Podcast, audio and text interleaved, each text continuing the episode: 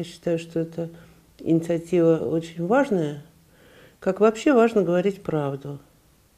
И важно, чтобы ее говорили люди не ангажированные ни в ту, ни в другую сторону. Картина действительно не веселая с нашим образованием. Но хочется, чтобы разговор об этом был серьезный, честный, понятный всем людям, которые это будут смотреть. Просто хочется, чтобы люди поняли, что это вопрос жизни не в переносном, а в буквальном смысле слова.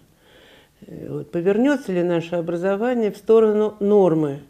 Сейчас уже речь идет о норме просто человеческой, чтобы дети не развращались ни в узком, ни в широком смысле слова в школе. Я очень рада, что сегодняшний министр образования заговорила о важности воспитания, потому что мне кажется, что если детей будут не воспитывать, а расчеловечивать, если по-прежнему наши педагоги, наши учителя, а в России это всегда было очень высокое звание, будут называться поставщики образовательных услуг, и им будет внушаться, что они не имеют права на воспитание, тогда лучше вообще детей не учить, потому что, с моей точки зрения, образованный зверь, образованное расчеловеченное существо гораздо страшнее необразованного. Вот мне бы хотелось, чтобы воспитывали приличных людей, это самое главное. Люди сейчас напуганы, подавлены, и если вот какую-то грань перейти, если чересчур людей пугать, то у них окончательно опустятся руки. А фильм, я надеюсь, делается для того, чтобы наоборот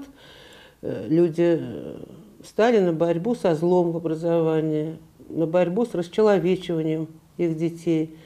Вот. Так что их надо вдохновить. Я думаю, что э, ничего не поздно.